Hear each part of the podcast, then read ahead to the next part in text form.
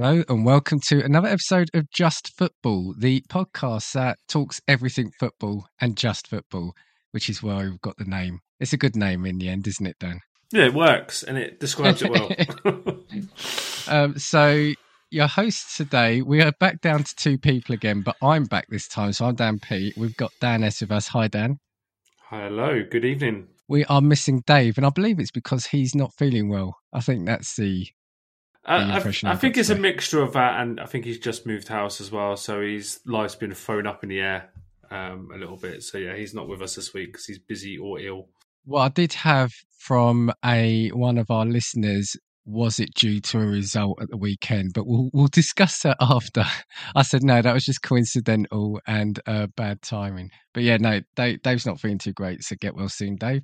I'm coming off the back of a cold, so I'm hoping my voice will last the end of uh, till the end of this episode. But if it doesn't, it will just be a short episode.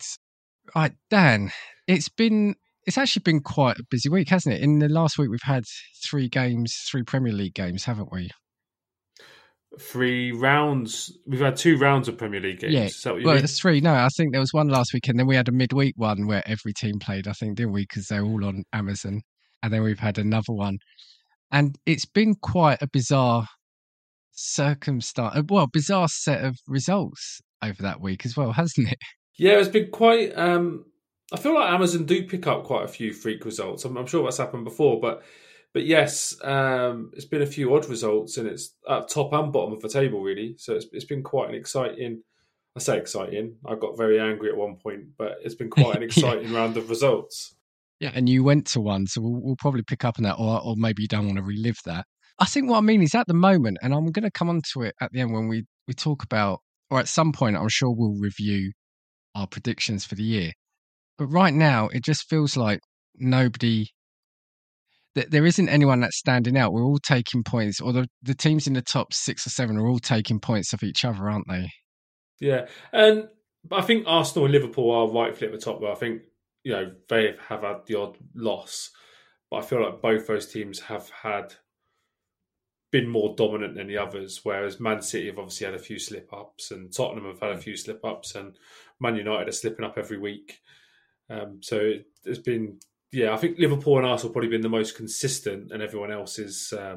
Yeah, we'll come on to some Arsenal though. Have had, I mean, the result. Well, well sh- shall we start with Arsenal then? So the Arsenal uh, results this week. So they they won at home to Wolves on last Saturday or a week ago, they beat Luton 4 3 and then lost to Aston Villa 1 0. Now, that Luton game, I mean, as a neutral, um, which I watched it as, of course, I felt sorry for Luton because I've I've got them down as one in a stay, and you could just see how gutted they were at the end to to concede that late losing goal, weren't they? And Luton, I, am uh, quite like, close to Luton, and I always feel really, I feel sorry for them this year because I feel like they are battling and they're just not quite getting the rub of the green. But if you think at Kenilworth Road, they've had Tottenham, Liverpool, Man City, and Arsenal. In three of those games, they've been they've been winning. Yeah, you know, yeah. and you know, Liverpool was like a last minute equaliser. They could have beaten Tottenham. They were a better team in the second half obviously they're leading against Arsenal and they were leading against Man City, whereas I felt Man City were always the better team, but they you know they, they did get their noses in front and, and kind of stayed there for quite a while. Luton, when I was looking at them yesterday, I think they were they're a team that feels like they've needed that confidence to grow into the Premier League, which they've yeah. got now.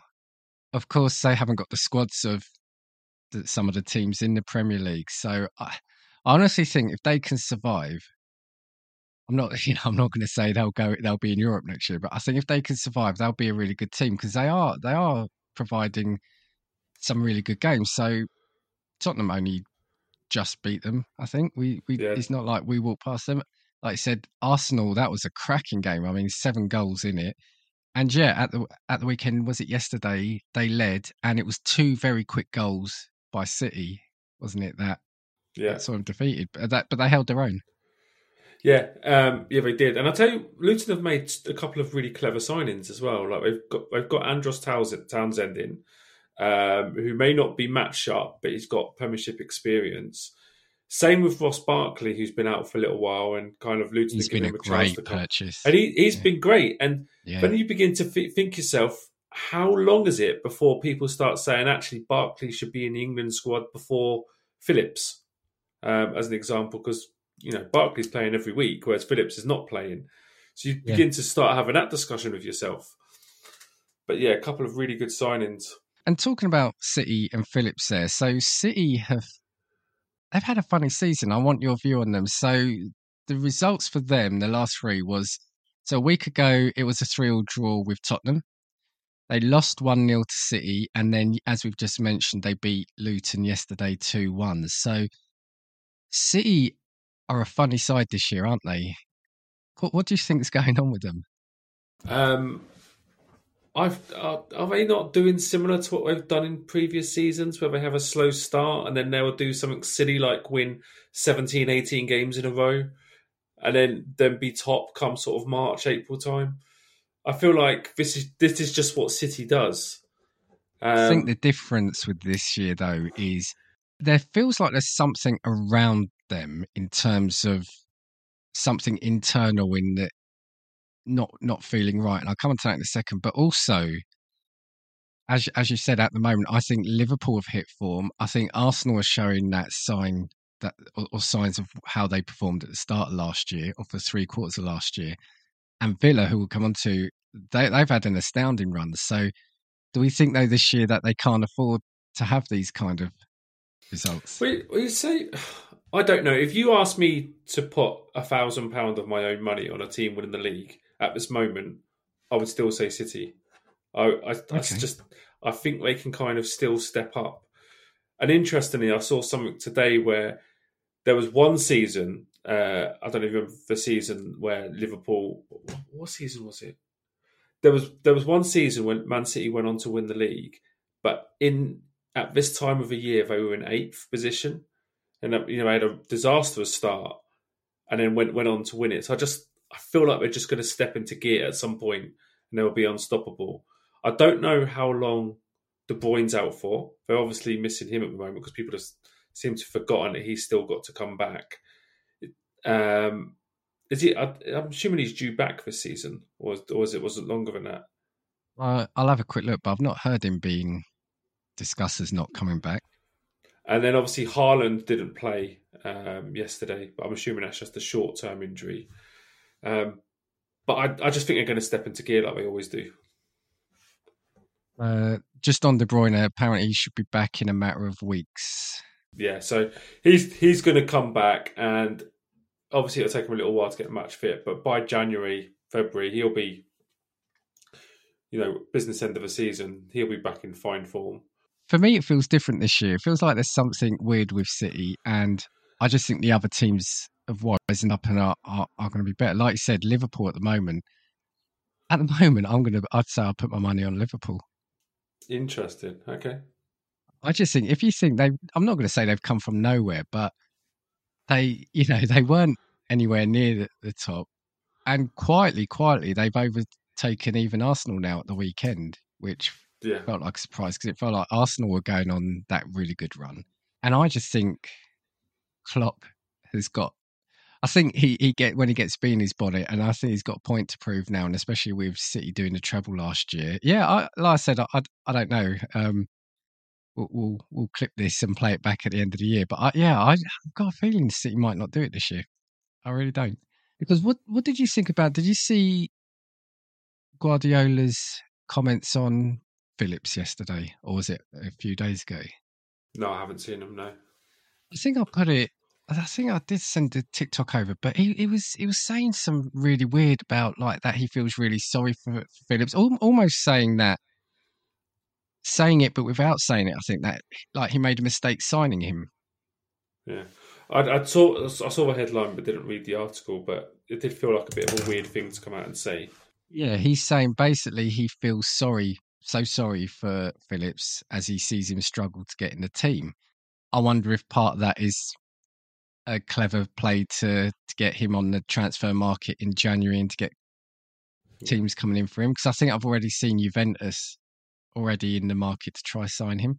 I've never seen a manager kind of almost seem like he's going to be in tears talking about how sorry he is for the way things are with a spe- particular player. So he says, I don't know what's going to happen. I feel so sorry for my decision for him. I've said that many times.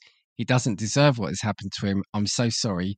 The only thing I can say about him is I'm asking for good personalities and characters. He is a perfect example. And after that, I have to give him something, and I didn't do that. That is because it's just because I visualize some things and visualize the team and things, and I struggle to see him. I'm not pleased with myself, and I'm so sorry for him. I will not say that to him because it's a business. He's talking like he's ill. Like he's, yeah. he's talking like he's got something he, he's personally struggling with. Just if he's not good enough, yeah, put him, it, put, as you said, put him on the transfer list. What a weird thing to felt say. really weird. It did. It just felt really weird, and and that's what I'm saying. I do wonder if it's just a clever clever thing about let's saying here he is, come take him because he's not gonna he's not gonna play. Which for him, I hope he does move on. Yeah, yeah, no, agreed. Yes, so apparently Juventus and Bayern Munich are in for him. So we'll, well he's a tre- he's a he's a treble winner, right? He's he's got to be hot in the market. that is true. That is true. If we now flick over to Man United, now Man United is a funny one because before the, the, the set of results, I had on my list that I wanted to discuss that Man, Man United got the treble of awards last month, didn't they? Yeah, they got goal of the month, manager of the month, and Harry Maguire got player of the month. And the Harry Maguire one's interesting, isn't it? Because that felt like really good redemption, didn't it? So from a yeah. player who has been ridiculed, who everyone was saying should leave the club, and I think even on here, well, I, I know I think I said at the start that he should probably move for his own sake. He stayed, and yeah, he's turned around and won Player of the Month. And interestingly, we were talking about De Bruyne. I, I heard at the weekend De Bruyne has never won a Player of the Month award, but now Harry Maguire has. So, I mean, that's a good little story in itself in that little bubble there, right? Yeah, yeah, yeah, definitely. And like like you said, he was close to going to West Ham at the start of the season, and I think I felt like it was probably you know, he's probably burnt some, not burnt some bridges. That's probably the wrong thing to say, but it felt like his name was tarred a little bit at Manchester United, and you know, came in as a captain and hasn't been playing or hasn't been playing well. So I think this is good for him. I still think he needs to leave Man United, though. If, if I'm honest, I, I still think we're just kind of waiting for the next cycle of things to happen to him, um, and he'll be in the same place. I mean, already I think started after one of the last couple of results because, of course, as you said, uh, manager of the month was Ten Hag, and people were saying United are back, United are back. And then in the, their last three games in the last week has been a real mix. So they lost 1 0 away to Newcastle. They beat Chelsea 2 1 and then got hammered at home by Bournemouth 3 0. So, I mean, it's unreal, isn't it? Did you know what? I felt bad. It's one of my um, best friends um, took his son up to Old Trafford on Saturday and um, stayed over and like watched a, his you know his son's first ever Man United game, and then he did a stadium tour the next day, so made a full weekend of it. So the first time ever, I think I was willing Man United to win, and when I saw the score, I was like, oh no, that couldn't have been that enjoyable. But you know, a bit of a shock. You know, obviously a shock. I think it's a shock result for United. And you think back to the Ferguson days, they would never ever have lost to a Bournemouth at home, like not in a million years. And it's uh, just just it's just a different side now, isn't it? And I think it's funny, and you know, some people would point at Tottenham, you know, after winning all those Manager of the Month awards, etc., and and what happened to them. But it just feels like this is what I go back to what I was saying at the start of the episode that this season, to contradict myself, maybe what could help City is it does feel like at the moment everyone is taking points off everyone. Chelsea as well. They've they've not had a great great results. So they lost to uh, United now. They lost to Everton yesterday. So I was just picking up Everton. So bear in mind, Everton had 10 points deducted. If they had those 10 points, I think they'd be up in like sixth or seventh place. Since uh, the deduction, they, I don't think they've lost a game. So they, they beat Forest 1 0 away, which is a great result, a really important result for them. They beat Newcastle 3 0 and then beat Chelsea 2 0. So they've beat, beaten two of the so called big teams there. Yeah. I think Everton are actually going to be all right. I think they'll be fine. Do you think if he keeps him up, should he be in running for manager of the year? Who is it? Sean Dyche. Um, yeah. manager of the year. No, I, don't. Taking no. a team out the relegation zone twice and a Yeah. ten point deduction. I mean, yeah, at the moment, if they if they'd be in tenth place if they didn't have the deduction. Now I know that's moot because they did have the deduction, but if a team that's already in the bottom and, and a lot of people are tipping to go down, if he can set, keep them up with a deduction, should he not be in the running? It, well, yeah, be in the running. Uh, to I'll clarify that. I don't think he should be named it because I think, you know, the way that Aston Villa are going at the moment and Emery, um, I feel like they should be in a good shout. He should be Emery should be in a good shout to win it. But yeah, Sean Dyche should definitely be in the running. Okay, okay. It's interesting because maybe um a lot of teams maybe we should have a point deduction because like I said he's he's not lost a game since that's happened. So it's really you, you do wonder sometimes what goes on in a dressing room or I think he probably used it. You, you, you think they'd use it as a bit of incentive, wouldn't you? Like, you know, look what that lot have done to us. Let's let's go out and show the fans that we still care, type thing. I bet it, it, it does get you riled up. You know, when you think that the chips are against you, uh, makes you go, want to go out and do better. I'll go on to Tottenham next. So we've had a mixed week as well, haven't we? So three all against City, which was a great game actually, wasn't it? Yeah, it was a very good game. We then lost to West Ham, Yes, we and did. you were at that game. So do you want to give some thoughts and feelings of how that went? Yeah, it was a disastrous night. Anything that not just the not not just the game, but everything that could have gone wrong did go wrong in, in that evening. I had a nightmare getting there. I walked into the ground just as it was kicking off, so got to my seat just just at kick off. Um, then coming home, it took four to five hours to get home when it usually takes about an hour and a half. Um, and then we lost in the middle, so it was it was a bit disastrous. But if we're going to talk about the football side of it, um, we had so much possession, and it felt like we were just waiting to play them off the park. But we Mm. did absolutely nothing with that possession. Uh, we had no decent chances. Um, we obviously scored. Romero scored the header, but I can't remember their keeper making an, a save the entire game. And maybe he did, but there was nothing kind of spectacular that stood out. Was like, oh, that was close type type moment. It was never there. It looked like West Ham got two lucky goals, but it was down the other end, so it was kind of hard to see. Um, but yeah, very. It puts me off wanting to go again uh, for a little while. But yeah, yeah, it was disappointing from Tottenham. It was frustrating, wasn't it? Because as you said, I think we absolutely owned the first half. But I remember at the time, I remember saying to, to my wife at the time, but I was saying, we need a second goal. Tottenham aren't a team that can, can win a game 1 0. We Yeah. just can't. And, and it was proven that then West Ham got those two goals. Um, the interesting thing was, you know, I think for our or their goals, it was a couple of sloppy defensive bits. But did you see the second goal was came from? It was a pass back, and Vicario didn't want to pick it up. Thought he couldn't, so kind of punched it out, and it went to another player. Now, what I've subsequently seen is people are saying he should have picked it up because a goalie, I, and I, I'll be honest, I don't recall remembering it or knowing it, but a goalie can't be sent off uh, picking up the ball from a pass back. It will be an indirect free kick, and I don't think he can even be booked. So a lot of people No. are saying in hindsight he should have picked it up.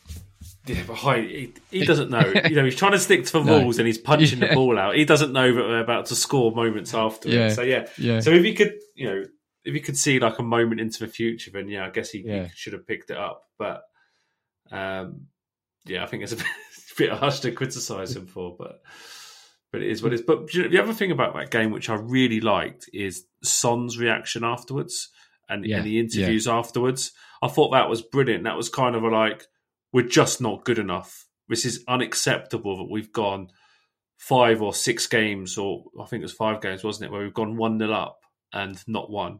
You know that is unacceptable. And I, I like the way League record. I'll take that. Premier League, yeah. I, I I liked that attitude, um, and I thought that was good. And I think maybe that was you know kind of led fire into the next game. Um, but yeah, I, I like that reaction. Trying to gloss over it like you know we go again, or you know they were a tough team and we should have played, but to just come out and say just it's unacceptable. I kind of I kind of like that. What I would say about Spurs, though, and, and, and every team has got injuries. I'm not saying that. So I'm hoping people listen carefully to what I say. Where we are at, call me crazy, I'm still really happy because the way we are playing, even in those defeats, is not anything like we've played before. And you know, you've got to remember we've got a new manager, totally new way of playing, which I think the players look comfortable doing. We've also got a new squad of or, or a new spine of players. So a new goalie, two new defenders, that that creative midfielder. But we are also missing that creative midfielder and the centre back pairing haven't been there. So I know Romero come back yesterday, so we'll talk about him. But Van der Ven's still out. So we've had those big things to contend with, whilst also having whatever you think about it, with Richarlison out, which has meant Son has to be up front. And we both said to us each other in WhatsApp, he looked a lot better player being back on the left yesterday, didn't he? Yeah, yeah, without doubt. But yeah, I'm, I'm still happy. At the beginning of the season, I thought we were going to struggle to finish in the top half because I didn't think anyone could turn it around. Whereas now, my expectations are, my hopes are, we finish in the Champions League. So it's very different feeling to how as at the beginning of the season. Like you said, I'm apart from the Wolves game, I'm actually enjoying watching Tottenham again. Whereas yeah. under Conte and Mourinho, I, I definitely didn't enjoy us at all. And for all the sticks Spurs have been getting, we're still fifth, right? Yeah, and yeah, seven indeed. points from the top. So, and well, we still we're, we are we tied on points for City? No, no, that's what. No, what three points behind, behind them. Behind City, three yeah. points behind them.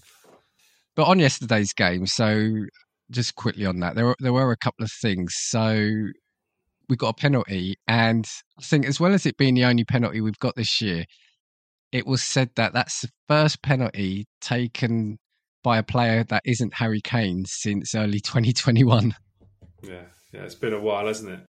So did you see? They asked him. They said, "Did you feel funny uh, about taking it?" And, and I think Son joked about calling get Harry, Harry, back. back yeah. yeah, yeah, yeah. And what else? Oh, and and what's your view on Romero? Because he made another rash challenge. Now I've seen ex referees and other referees saying that they don't actually think it was a red card. They think the the yellow was right. Do you have confidence in him being a centre. No, I think I'm, I think he's. It, I think it was a red card. Um, if I'm honest, I think his studs were high, and that's an ankle breaker. And like I said to you in text, I feel like that was more of a red card than the red card he actually got four four games ago against Chelsea. And you know, the Chelsea one, he followed through. Where I would could argue that he won the ball first, and he's not in control of his follow through, or follow, you know, a foot gets in the way of his follow through, or whatever. Even though I was happy with that being a red card, but yesterday's one just it was just stupid. Like, yeah. not only did I think the tackle was a red card, I've got no no idea why he's doing it. We're, we're 3 0 up. The guy wasn't going anywhere. What, 10, 15 minutes to play? And yeah, yeah there was just absolutely no need no need to do it, and um, he's just got it in him, and I just don't know whether he's. You know, like you said about signing a new centre back, we're talking about signing a centre back for suspension cover. That's what we're that's what we're talking about, and yeah, that shouldn't yeah. even that shouldn't even be a thing. And he would yeah. have got he would have got banned for four games yesterday and taken him all the way out until Christmas, I reckon. But it's it's just too much for risk. That challenge was the one that said to me, I don't think Ange can rely on him because he's yeah. just come back from a three game suspension from a particularly stupid challenge. So you'd like to think his head has got to be in showing that he can cope, uh, can manage that rashness. And so it was that that challenge to me said he can't. So yeah, yeah, yeah, completely agree. Um, I think they could have had a Newcastle could have had a sent player sent off as well, and I don't think anyone's really talking about that because of Romero one's trumping it. But there was a situation, I don't even remember, but I can't remember the two players involved, but Newcastle attacker leapt up with a Tottenham defender and he just kind of like shoved him down with his arm with like really, really aggressive force. Yeah. I felt like that yeah. could have been a red card. I thought that was a bit naughty um, yeah. and should have been pulled up, at least put under a review of some sort. Well, we're not going to have a go at VAR this week. Um, not yet, anyway. Actually, the only other thing before we move on to Arsenal and Aston Villa was um, there was a little bit of um, a confrontation at the end between Callum Wilson and Vicario, wasn't there? Yes. Uh, did you see what Wilson came out with? He kind of, yeah, he kind of came out and there was a spat because there's a way to win, um, and Vicario showed me disrespect.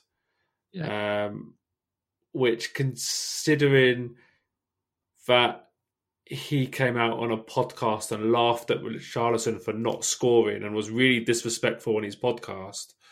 Felt a bit rich, in my opinion. And a lot of people have pointed it pointed this out to him that this is yeah this is a guy who's got a podcast that laughs at other professional footballers. So uh, yeah, no sympathy with him. Um, and yeah, fair fair play to Vicario.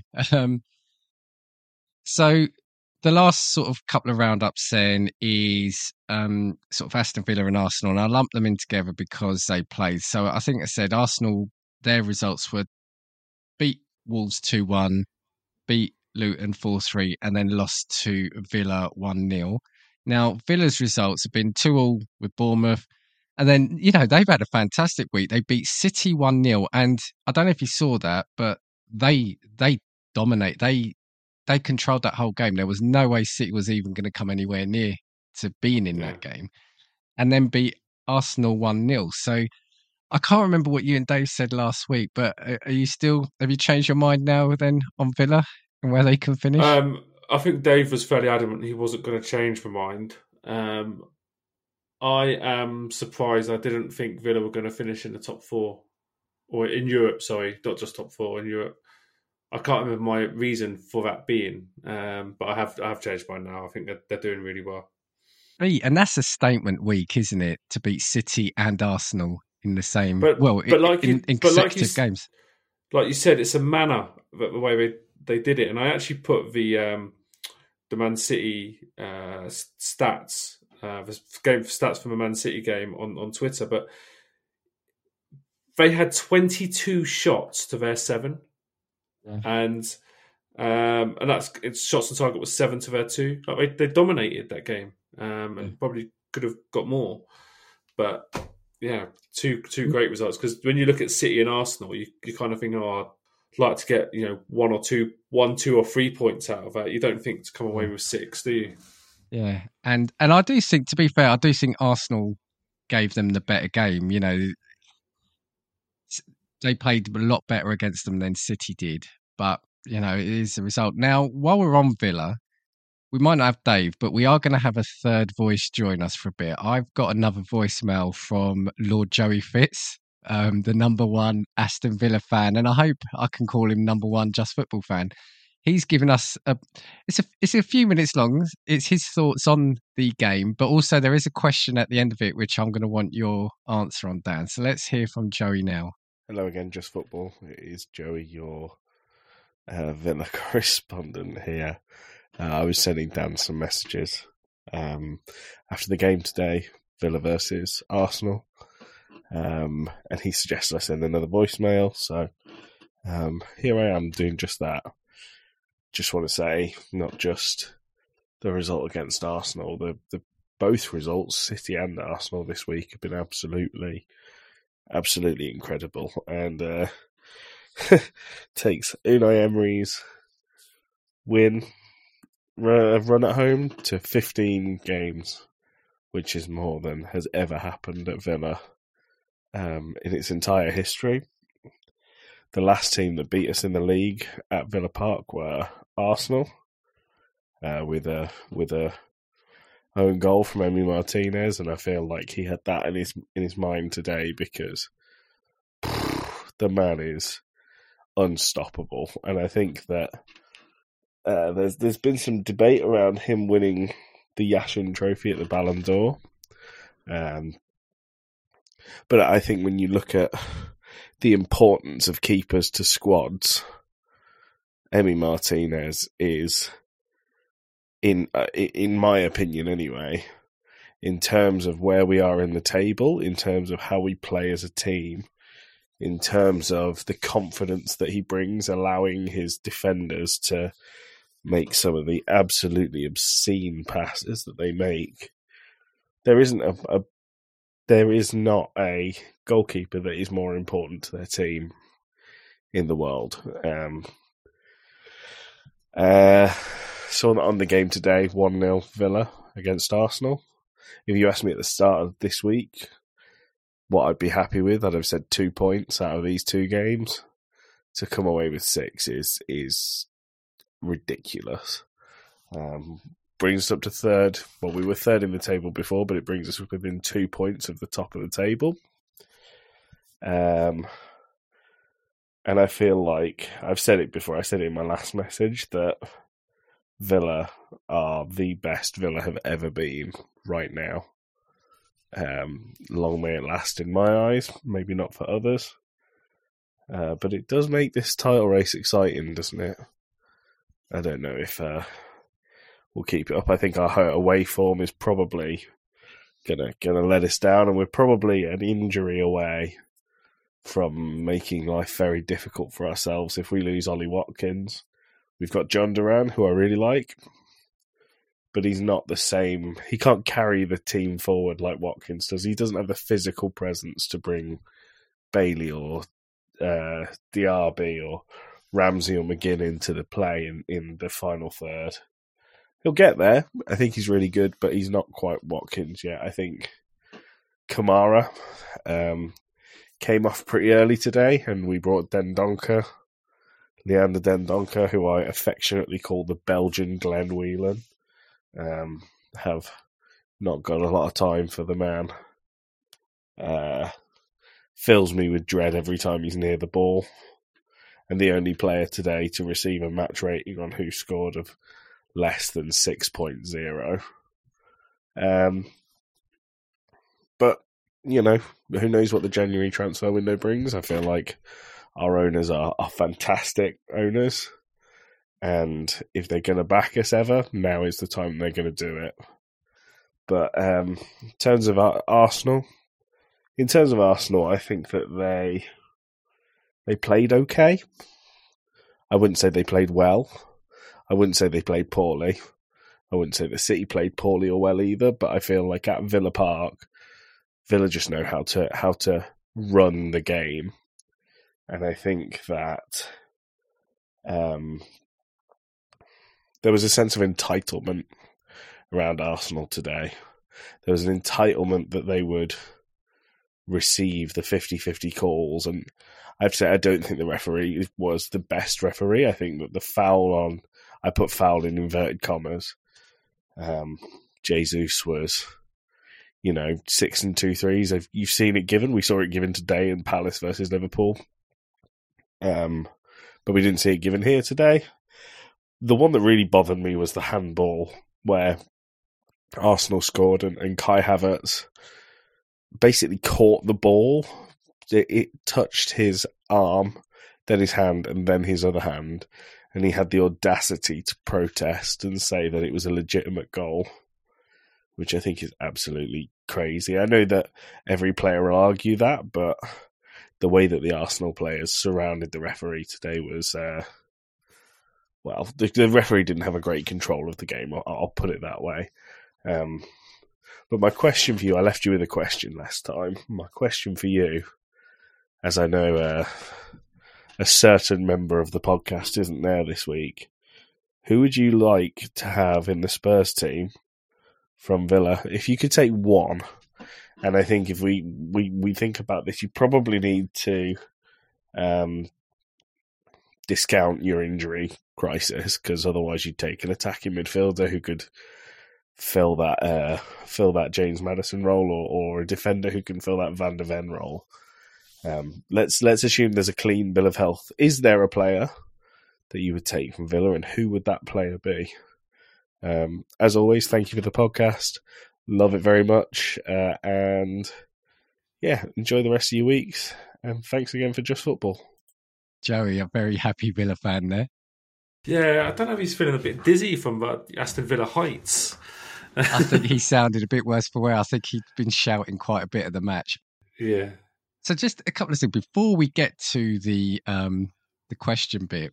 What do you think about Martinez? Because I know Martinez did get a lot of stick on this pod, not necessarily from us at the start, right at the start of the pod.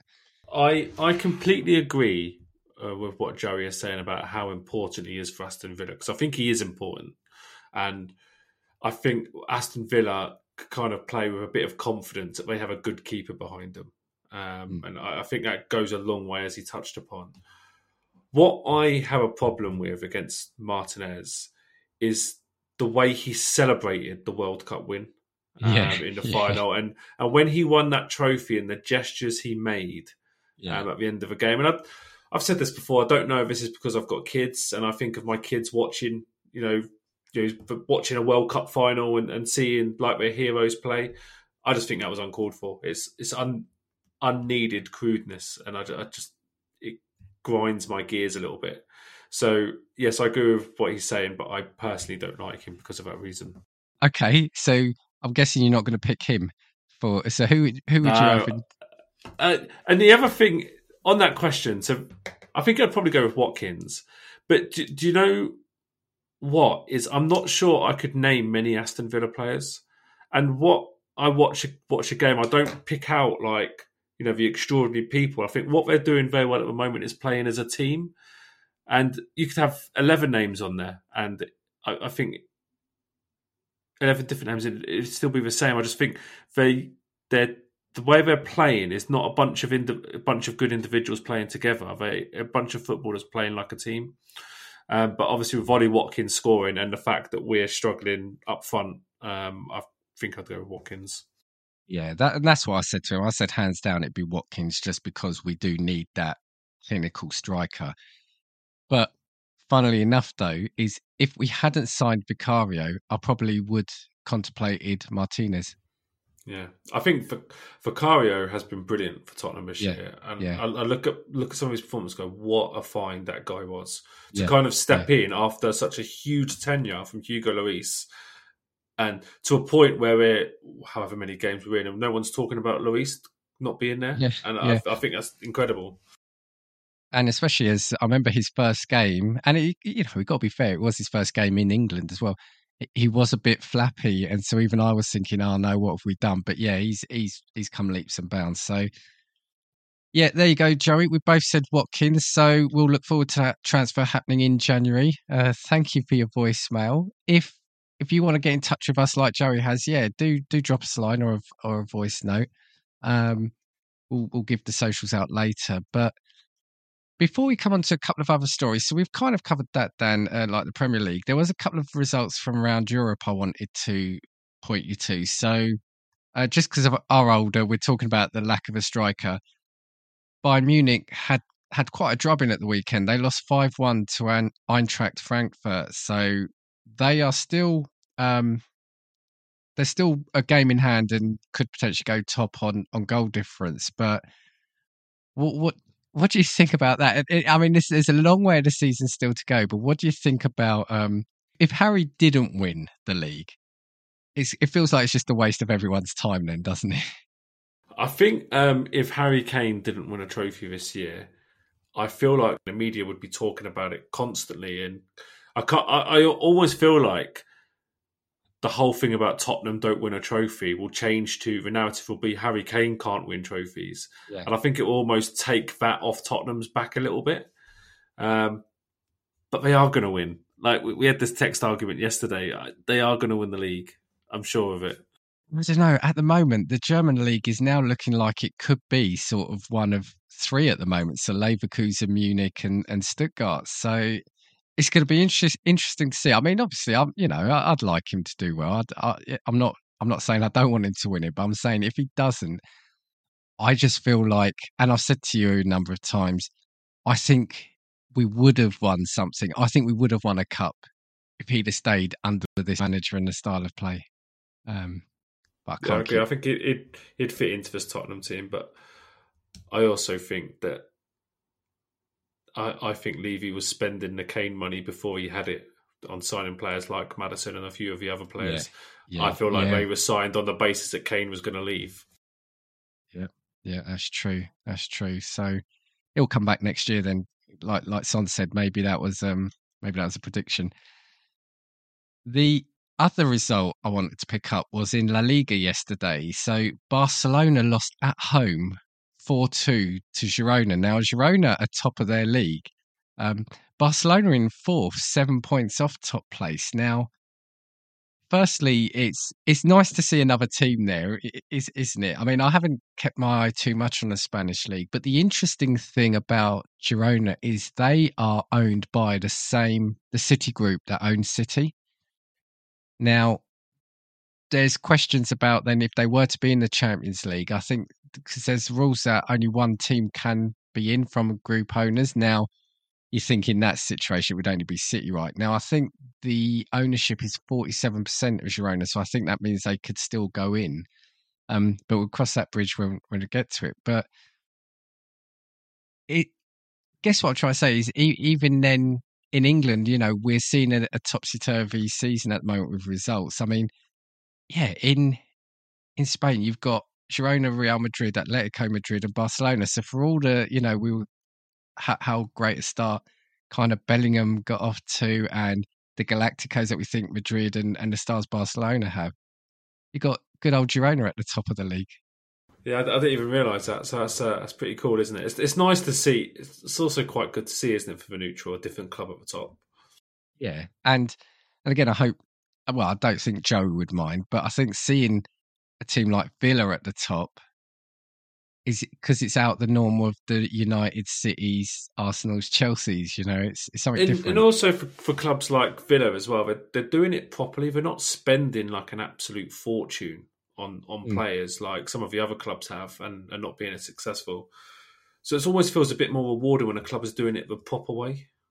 Yeah, yeah, yeah. Well, we'll see what what it ends up in all those leagues in a few months' time. Kind of before we go, because I don't have, i am going to hold my hands up. Don't have a a quiz, so you'll be let off there. So I win this week.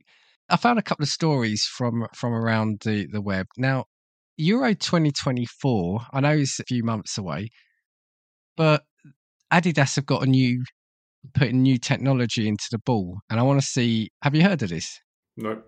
I want to see what you think about this because you know we've moaned about VAR and technology in the game. We're now going to get more. So Adidas are creating this ball. They're calling the and and apologies for my pronunciation, but the Fußballliebe, I think, which is the German word for love of soccer and it uses something called connected ball technology to send data in real time to match officials. A chip fixed on a gyroscope inside the ball sends data 500 times per second to record the point at which it's kicked. The kick point helps match officials make offside decisions using multiple camera angles to create 3D visualizations that illustrate player movement. UEFA says the ball will offer unprecedented insight into every element of the movement of the ball, contributing to VAR decision uh, or contributing to the VAR decision making process. So the technology will know when a touch has taken place, just not where on the body. So officials will then use images from cameras, as they do now, to decide whether a handball has taken place. Um, yeah, so basically combining player position data with artificial intelligence, the innovation contributes to or, or is going to contribute to the semi-automated offside technology. So we are getting more technology. What's your view on that? It feels a little bit like it all sounds fantastic, doesn't it? But I still feel like we're not getting the simple things right today. And yeah. so, do you know when you feels like it's the whole running before you can walk um, scenario? It feels a little yeah. bit like that. And yeah all, all for technology improving the game, but it has to improve it in a different way to what VAR has now. Yeah, yeah. I mean, so, yeah, jury's out. I think for me. Yeah, a chip sending data 500 times a second is is great, but when we've seen the Romero foul yesterday, where some people are saying it's a red, some people are saying it's a yellow, yeah. that's not that that that is there. We don't need technology for that. It's it's. Uh, I I would almost take VAR back a step and just take away some of the stuff that it's doing. Take away the fouls yeah. and the red cards, and just yeah. let them do offsides and what's the other one? Goal line technology until they get that right, and then we'll start adding some more on as the confidence grows. Yeah, but, it is. It would be interesting because VAR was done really well in the World Cup, or it has been used well in the tournaments, hasn't it?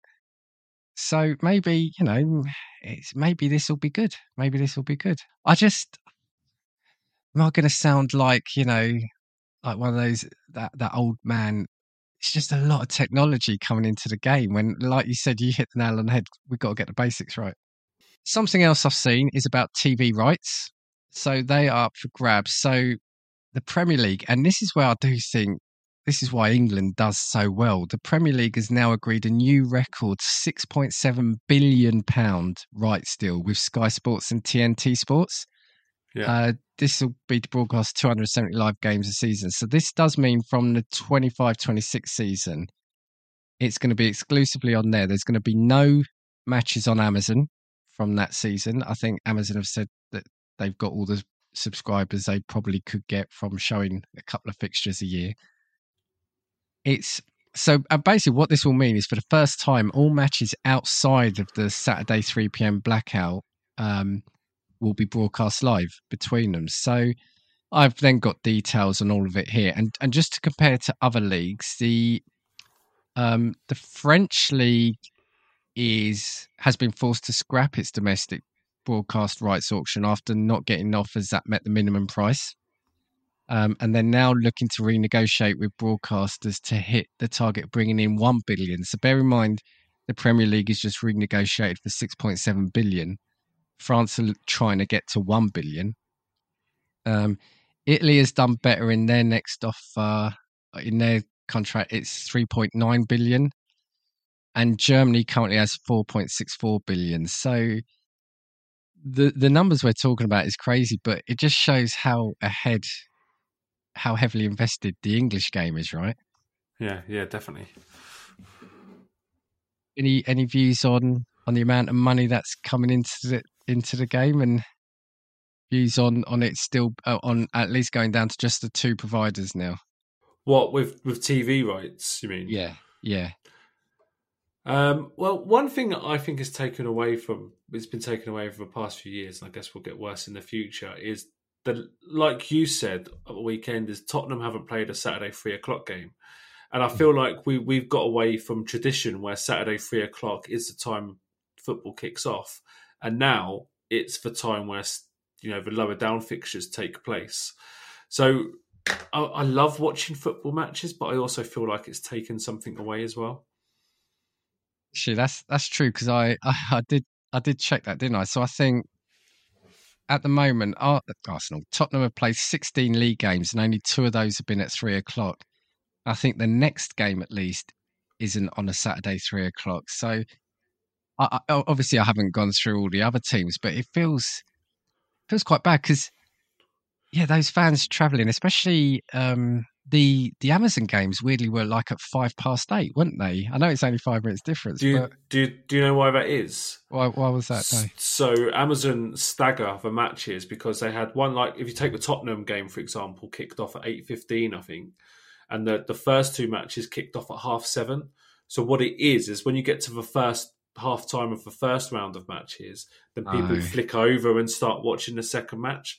So it's to, to get more more coverage um, Yeah, which is interesting. It helped me out on the night actually because I was late to the game, but it, it's interesting. But yeah, I'm, I'm not sh- sure football working around TV too much is, is the right thing.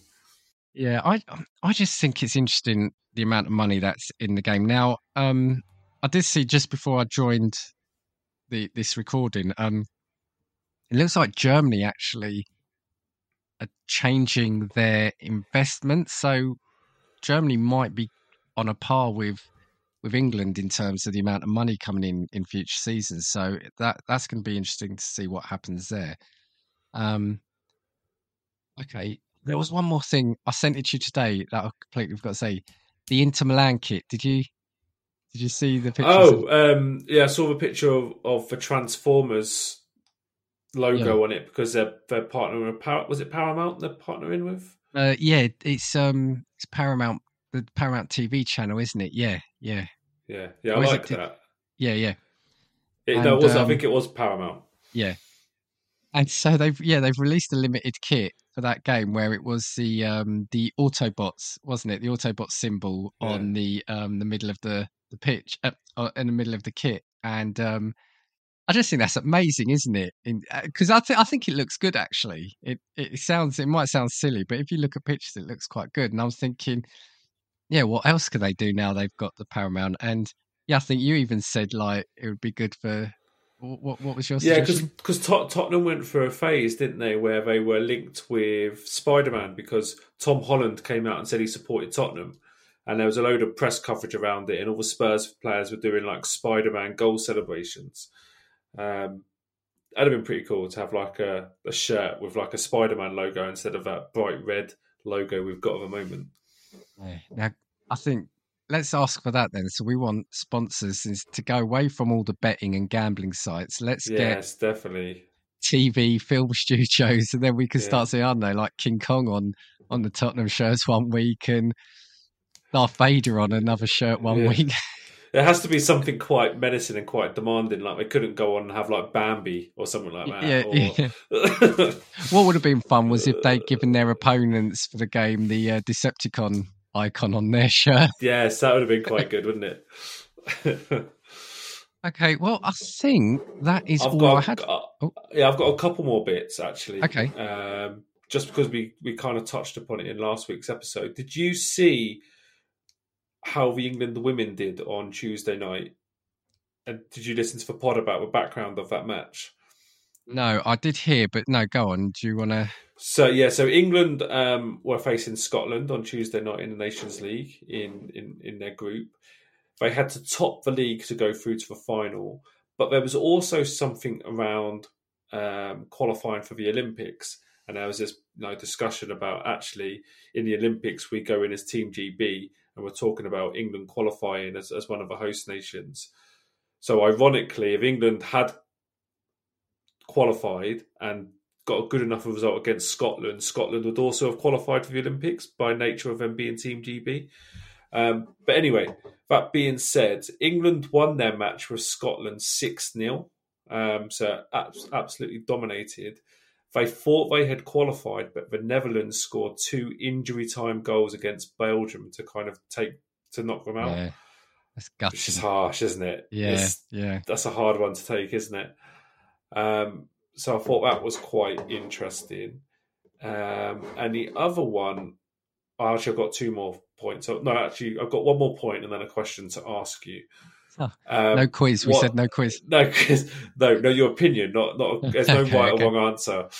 Um, Chelsea. I've seen some stats today, but if you look at the calendar year for 2023, and you exclude the teams that have been relegated or been promoted, so you, you kind of get the what the 17, 17 ever presence this year. Yeah, yeah. Chelsea have the lowest points tally of all Wow. of those 17 teams on Wow. 39 points. There's two other sides with joint with Chelsea, but Chelsea have played one more game. So based on points per game, Chelsea would be bottom of that table. Wow. Okay. That's that's Quite a- that's a it's quite stat, isn't it? isn't it? Yeah, yeah. But don't worry, Pochettino's come out and said he needs more players. So it will it will all be okay if he just puts his hand in his pocket just a little bit more. yeah. Um, but you know, I, I joke with that last comment. But I, I, what I do hope is that Pochettino just get time to turn this around, and we don't go into this like we're going to sack manager. They're not going to do so well. We're going to sack the next manager. Yeah, I kind of for Chelsea. I want. I feel like they should stick by him and just say, right, we're going to trust you, and uh, we're going to give you a few years of this. Yeah, yeah. Um, but but yeah, we'll, we'll see what happens. But that's Chelsea. And my last question to you, Dan, and your your opinion is: Sports Personality of the Year is coming up. I don't think they've released the um, candidates or the nominees yet. But is there anyone in the football era, in the football space, not football era, in the football space that you think should be on that list? That's that's a that's a horrible question to throw right at the end. Yeah. Um, There's no blank. standout. It, there's no standouts. There's, well, I, there's a couple of names that come to my mind. on. I thought of Jude Bellingham. Might might come up as a nominee Yeah, after, okay, his, yeah. after his start in Spain, Yeah, I and, for also- England. Yeah, and I also thought Mary Earps, you know, Lioness's keeper as well, might be in there as well.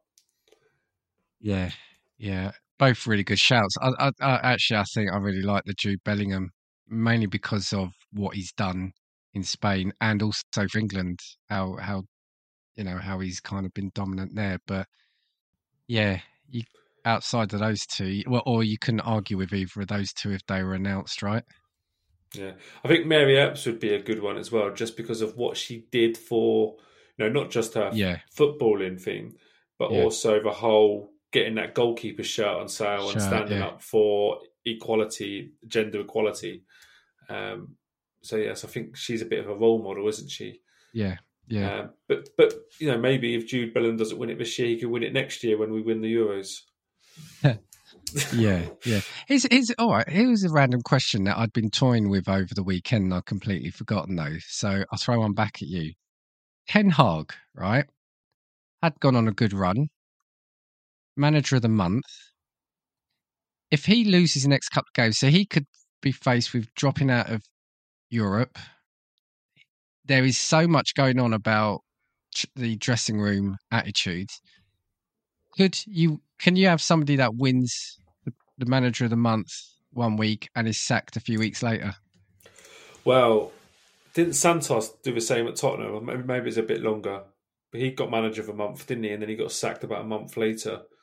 But um, I think that Ten Hag winning the manager of the month felt a bit false because even though Man United were picking up the points, I don't feel like they were playing particularly well. I feel like Yeah. they scraped through a few games, so I feel like it was a bit of a, a false reward. I don't know who, or maybe Emery could have got it, um, but I don't know who else could have got it. So I don't feel like they were playing great football. Interestingly, McTominay has come out, and I think he said this in the press release, didn't he? That all the players are behind Ten Hag, um, and he said the, the culture was toxic, but we're behind him. And I thought that was an interesting statement to kind of Yeah. come out and say. But I don't know if that's the statement he came out and said with Ten Hag sitting next to him at the post-match Yeah. conference. Yeah. So I don't know where the, where the quotes come from, but but Yeah, you know, it's, it's one of those things. If he came out of that with his own accord, that's one thing. But if he said it in response to a question, Yeah. it's a it's a little bit different, isn't it? It's like I say, you know, who could have won it? Well, yeah, Emery, Arteta, and even Dyche. We just said that Dyche has has won every game since being deducted ten points. But you know, we can't do anything about that. But it was just an interesting thing to kind of watch his space because there's been a lot in the press again about dressing room uh, discontent. I'd not heard that McTominay quote, um, but yeah, I guess watch his space. So I think that's me done for everything. Did you have anything else you wanted to say? No, nothing else for me. So we'll we'll catch you next week when hopefully we've got three fit uh, presenters back again. Um, if you do want to drop us a note or a voicemail or anything, you can get us if you search on um, on all the social media platforms. Look for Just Football, um, or you can drop us a note at justfootballpod at gmail.com. And until next time, take it easy and yeah, see you in a week. Thanks for listening to Just Football. We hope you enjoyed the show. If you did, please share with your friends and family. We're available on all podcasting platforms and you can follow us on X at Just Football Pod. In the meantime, keep your head up and your eyes on the ball.